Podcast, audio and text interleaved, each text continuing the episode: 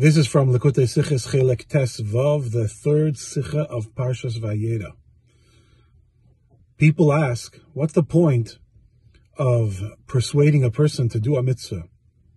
For example, on Mivtzoyim, persuading a person or pressuring a person to do a mitzvah, to put on tefillin, to daven, any given mitzvah, what influence is that having on the person and what kind of an impact is it really having on society and on the world if uh, chances are that the person is doing the mitzvah only to alleviate the pressure. In other words, the person wants to get you off of his back, or the person wants to finish the conversation, so they agree to do the mitzvah, to put on the tefillin. So if the person is doing it without uh, without any excitement and without any passion, with no real interest, rather the interest is only to uh, to get through it, then what's the value of such a mitzvah? The answer is that there is great value, and we learned even from Avram Avinu, who hosted an, an, an uh, a hotel and invited people in and fed them, and, and then taught them to bench to say thank you to Hashem after they ate. And those people who refused and declined and said, no, we don't believe in God, he told them, well, then it's going to cost you dearly because we live in a desert and food here is not that easy to come by. And therefore, the price for your meal is going to be very expensive unless you agree to say uh, Birchas Hamazon, to say a, uh, thank you to Hashem for the food. And then people would agree and they would say thank you to Hashem for the food. And Hashem thanked Avram later and said that you spread my fame and you made me popular throughout the world's population.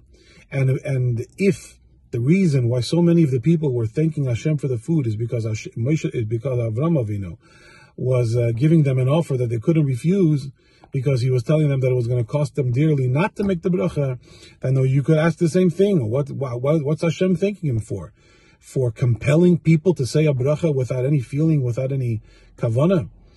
Uh, obviously not. Obviously there is a value to a person doing a mitzvah, even if it's compelled, even if it's it seems like it's without any kind of feeling, there still is great value and it can change the whole world. And that is because a person by nature wants to do a mitzvah. And if a person is objecting, a person is resisting to doing a mitzvah, then pressure, uh, uh, uh, respectful and kind hearted pressure can shake off the cobwebs that are blocking the person from the sensitivity to their own desire to do a mitzvah and can inspire the person to, to recognize and to sense their own desire to do the mitzvah. So, not only is the mitzvah really being done with, the, with all of their soul, whether they know it or not, but also a mitzvah brings another mitzvah in its train. So you never know when you do when you convince a person to do a mitzvah, which mitzvah is going to be the result of that mitzvah. So there certainly is, inspired by Avram Avinu and, and Sarah and their hotel and the way they ran it, there certainly is every reason to convince a person with with good cheer, but with but with firmness that there is a value to doing the mitzvah, even if they, think they're not going to do it ever again. There's a value to doing the mitzvah even one time, even just so to quote, quote unquote to do me a favor.